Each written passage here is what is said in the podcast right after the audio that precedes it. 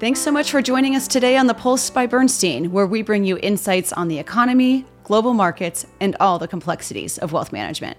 On today's show, we're talking about family governance and the importance of creating a framework to oversee family resources and reinforce shared values. Governance establishes a sense of meaning for all family members by creating a transparent structure that addresses both the opportunities and challenges of wealth for many generations to come. I'm very pleased to have our guest, Molly Heaney, who can personally speak about the benefits of implementing a family governance structure. But before we meet Molly, let's take a pulse on the market. 339,000. That's how many jobs were added at U.S. businesses in May. Once again, the labor market surprised analysts to the upside, and you might ask yourself, so where is this recession everyone is talking about? Particularly if you find yourself in the middle of a crowded airport this summer while on your way to a not-so-cheap hotel room. Well, first, the details of the non-farm payrolls report were not as strong as the headline number would suggest. More broadly, there is a lot of unevenness under the surface of the economy, with manufacturing lagging. And though the consumer remains relatively strong, leading data suggests some slowing. Along with the Fed's rate hikes that are working their way through the system, this all adds up to our mild recession base case. So what are you to do in this type of environment? Well, intermediate bonds are still an attractive option, both for clipping the now higher coupons and for the potential price appreciation once the slowdown arrives and the Fed begins to reverse course on rates. Now, on to today's show. First, what exactly is family governance? Well, simply put, it's a framework for communication and decision-making among families with shared wealth. It is often implemented through various documents and systems that guide wealth transitions along with a family's shared values. Now, many of you may be familiar with the hit HBO show Succession, the Roy family. Well, they provide a great case study of a family who did not, but certainly could have benefited from a family governance structure to help guide their value setting and decision-making. Now, our guest today, Molly Heaney, provides a perfect counterpoint, the successful implementation of a solid family roadmap. Though not a Bernstein client, Molly is a director of the corporate board and a family board member of Huber, a 140-year-old firm which makes a variety of consumer and industrial products, and it's now in the sixth generation of family ownership. It was about 40 years ago, as Huber moved from a third generation to the fourth, that it was decided to put a governance structure in place. So how do families know what level of governance they need? When done well, it can provide benefits to families looking to steward wealth for multiple generations. So what are some of those benefits, and how should families think about evolving their structures to stay relevant? We'll answer these questions and more right after this break. Stay with us. Hi, I'm Claire Gola, host of Bernstein's Inspired Investing, a podcast for those involved in the nonprofit, philanthropy, and broader social sectors. If you've ever wondered what are other donors doing, then I have an episode for you. Derek Jernstedt, who runs his family foundation, takes us through three generations of learning and change. Listen to Inspired Investing on your favorite podcast platform.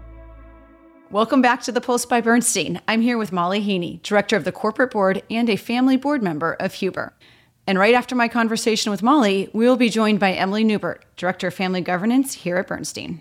Hi, Molly. Thanks so much for being on the show today. Look, let's start with your family. Can you give us a little bit of a background on the Huber family governance structure, when it was started, and how did your family really know it was time to put a formal structure in place? Yeah, it's such a good question. I've been thinking a lot about this lately. So we put a formal family governance structure in place really at the transition between our third generation and our fourth generation.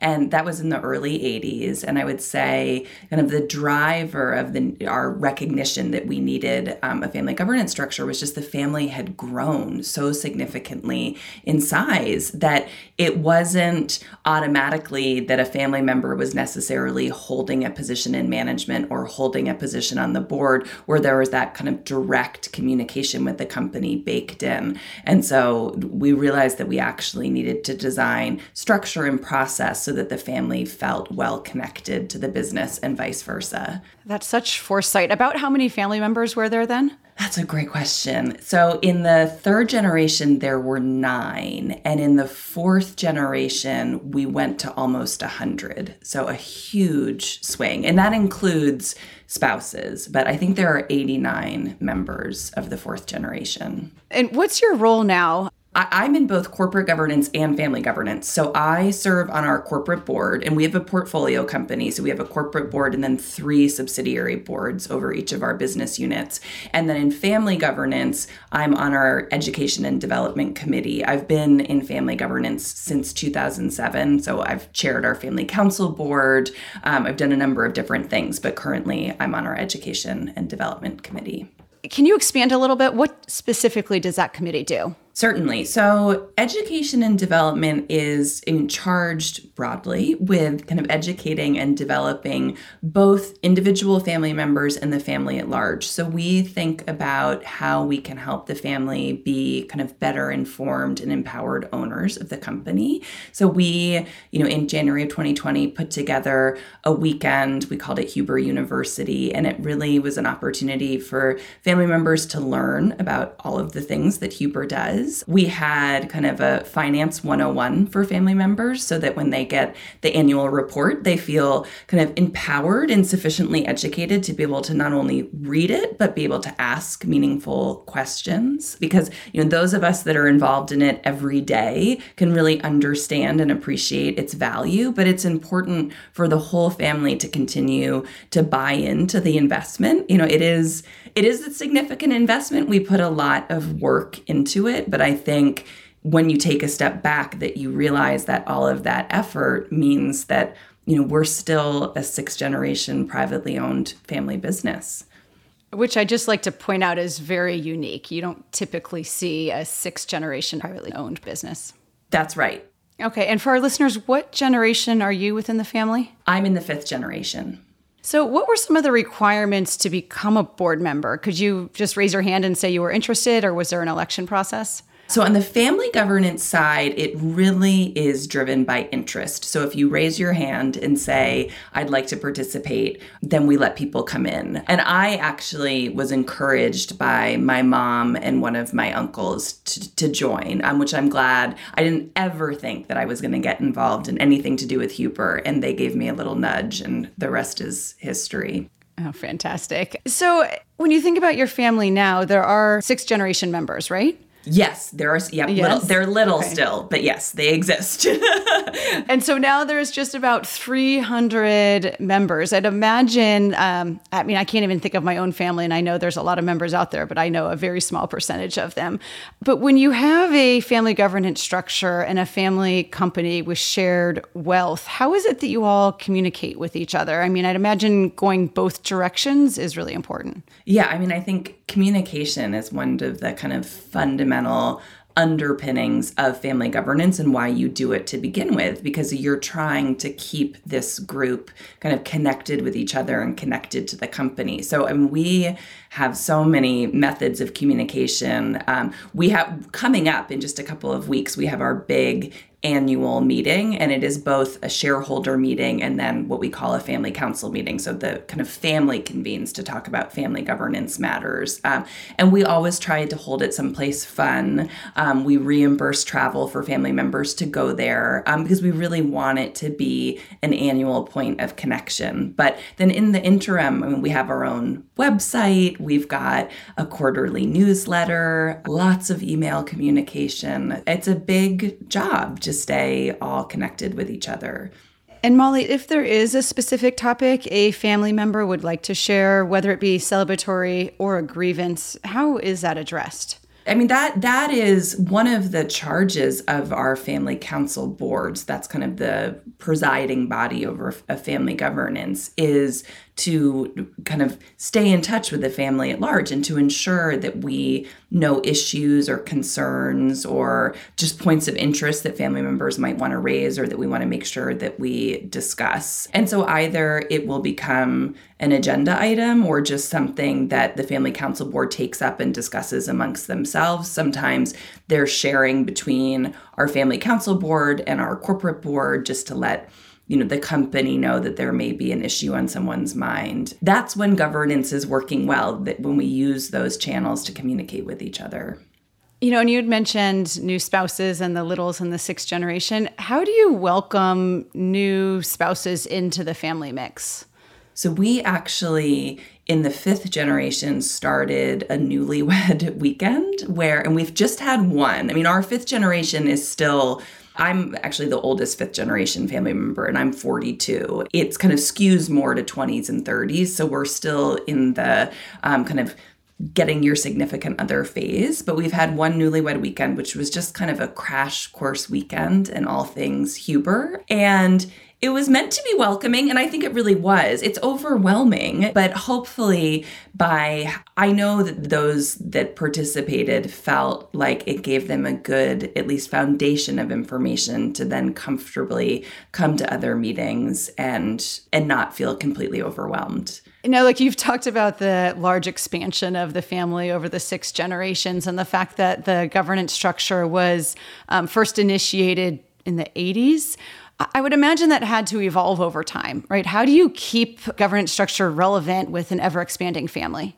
Oh, it's such a of-the-moment question, because we're actually in the midst of a restructure. And we were just on a call yesterday, and one of our fourth-gen family members, who's just being kind of a terrific mentor through this process, was like, just remember, like, this is an evolution, not a revolution. Like, this shouldn't feel so earth-shattering that we have to think about redesign, because governance is dynamic and the family is changing. As you said, it's growing. Our needs are changing. The ways in which people can participate is changing. And we've gone through many iterations, and we are on the cusp of a change right now, because the fourth gen is kind of moving out of leadership roles and the fifth gen is moving into them. And we just need to kind of think for the future and how we can make this structure still be sustainable.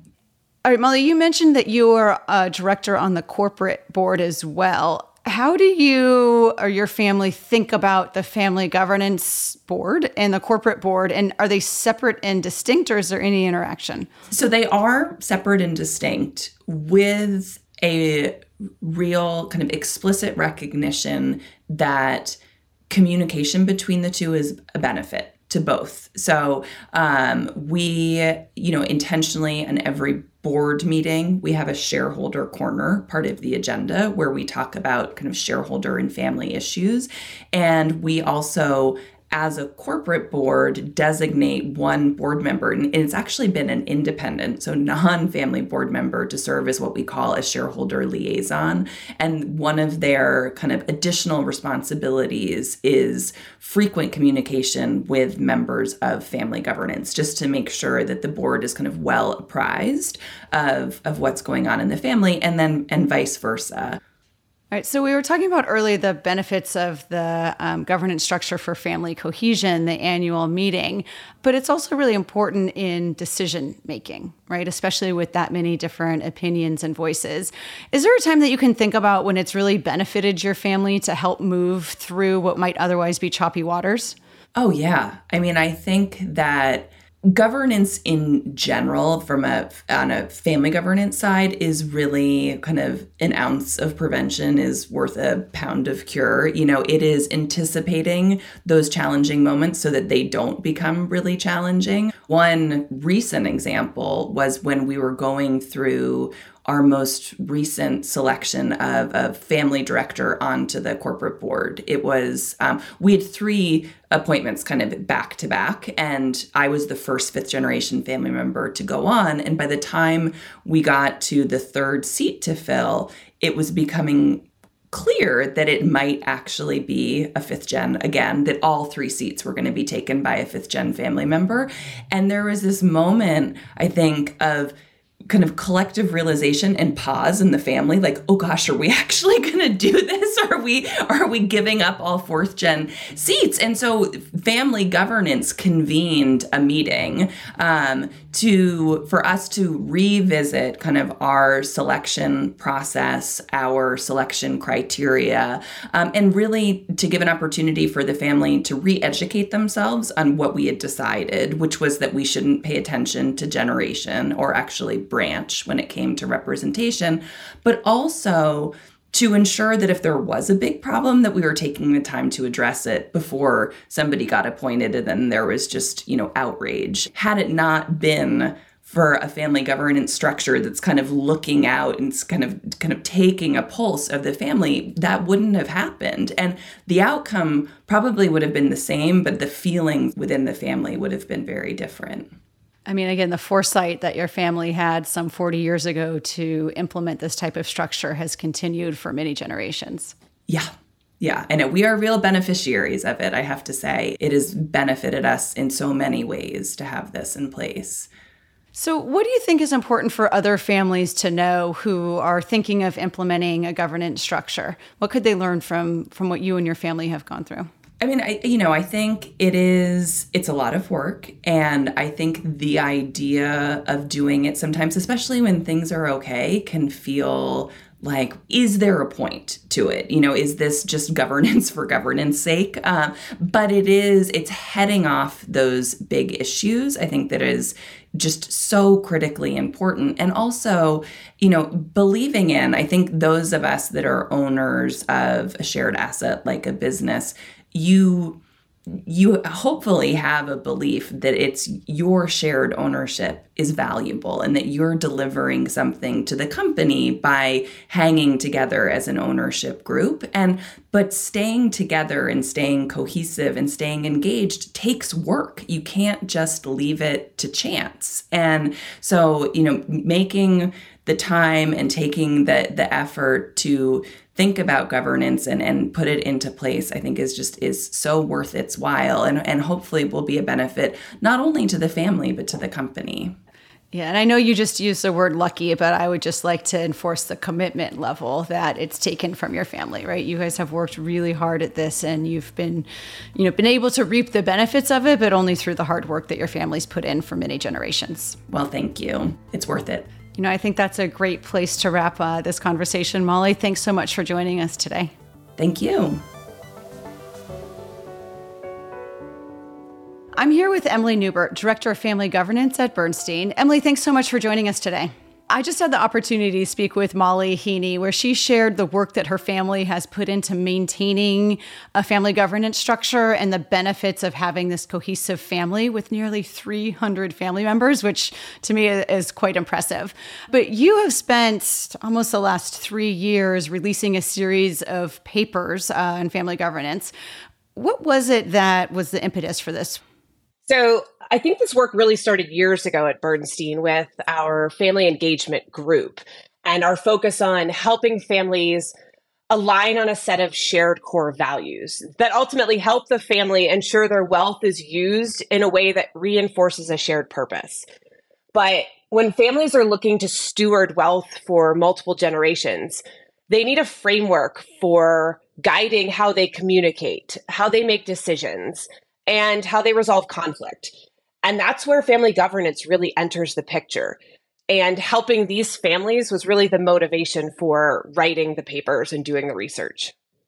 Molly had mentioned that her family implemented this structure nearly 40 years ago. When do you typically see a family start to look into a family governance structure?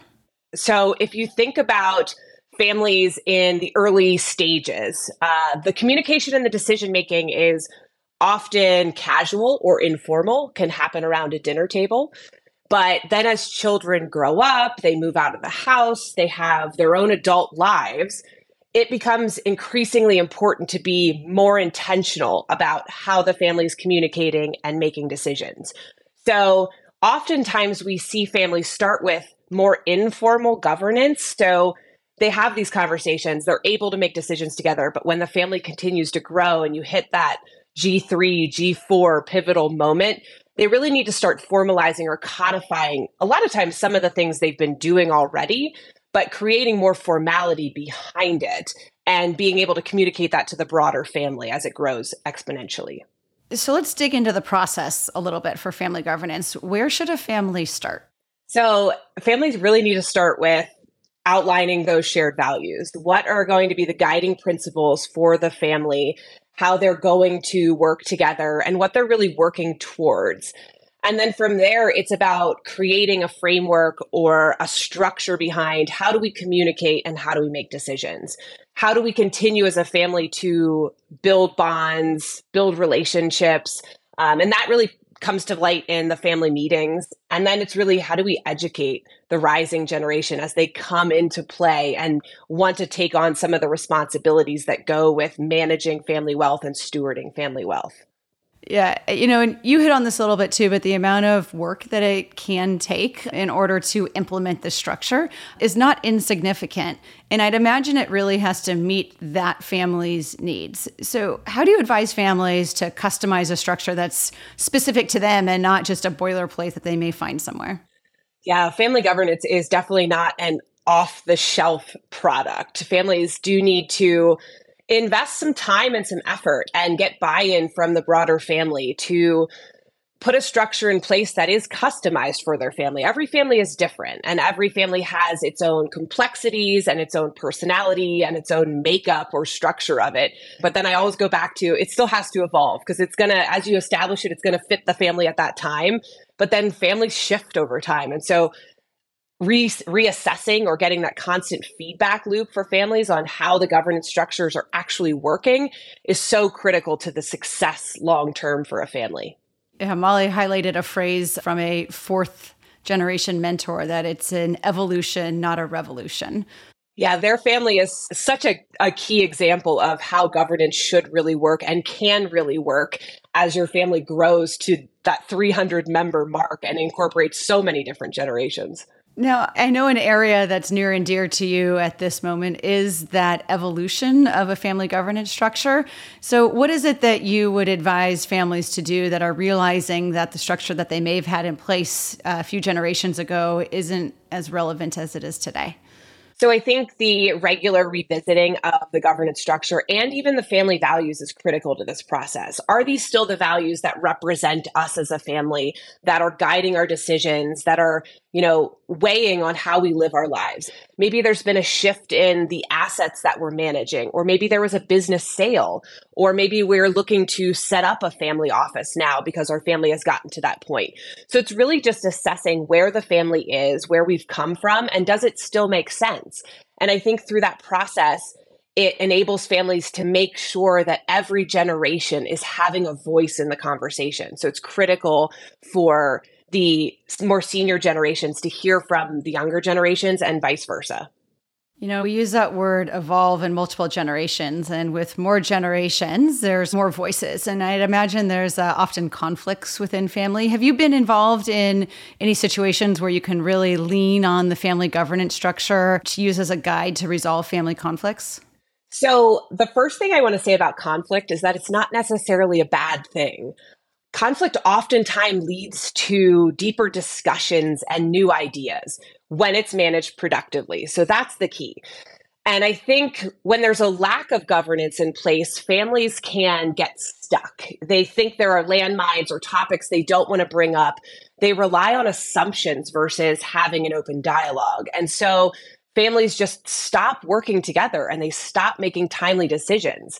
And so governance can really play a critical role in this by providing that forum for open dialogue and a framework that includes all the voices in a family, so they can either get unstuck or before the situation gets worse. The other thing I want to talk about is just active conflict. And I think about a family that they had some informal governance in place, and there was a moment when G3 was making the decisions. And one member of G3 went and made a couple solo decisions that were to the detriment of the family financially.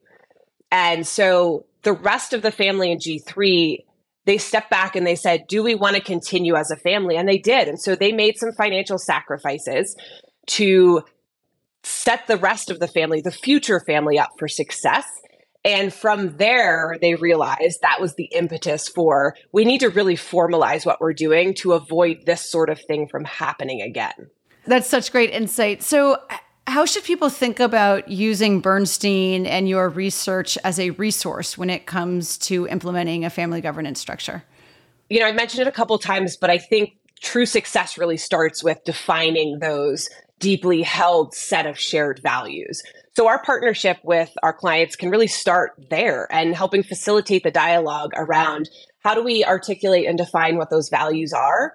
And then beyond that, there's a lot of ways we can partner with the different families we work with. So whether that's crafting a mission statement or organizing and facilitating family meetings or helping create a family constitution. Ultimately, our role is to listen, hear what the family's trying to achieve, and then create a roadmap that outlines a clear process for how the family can achieve its goals. All right. Well, Emily, with that, thank you so much for all the work you've put into this subject over the past 3 years. And thank you for joining us today. Thanks, Stacy.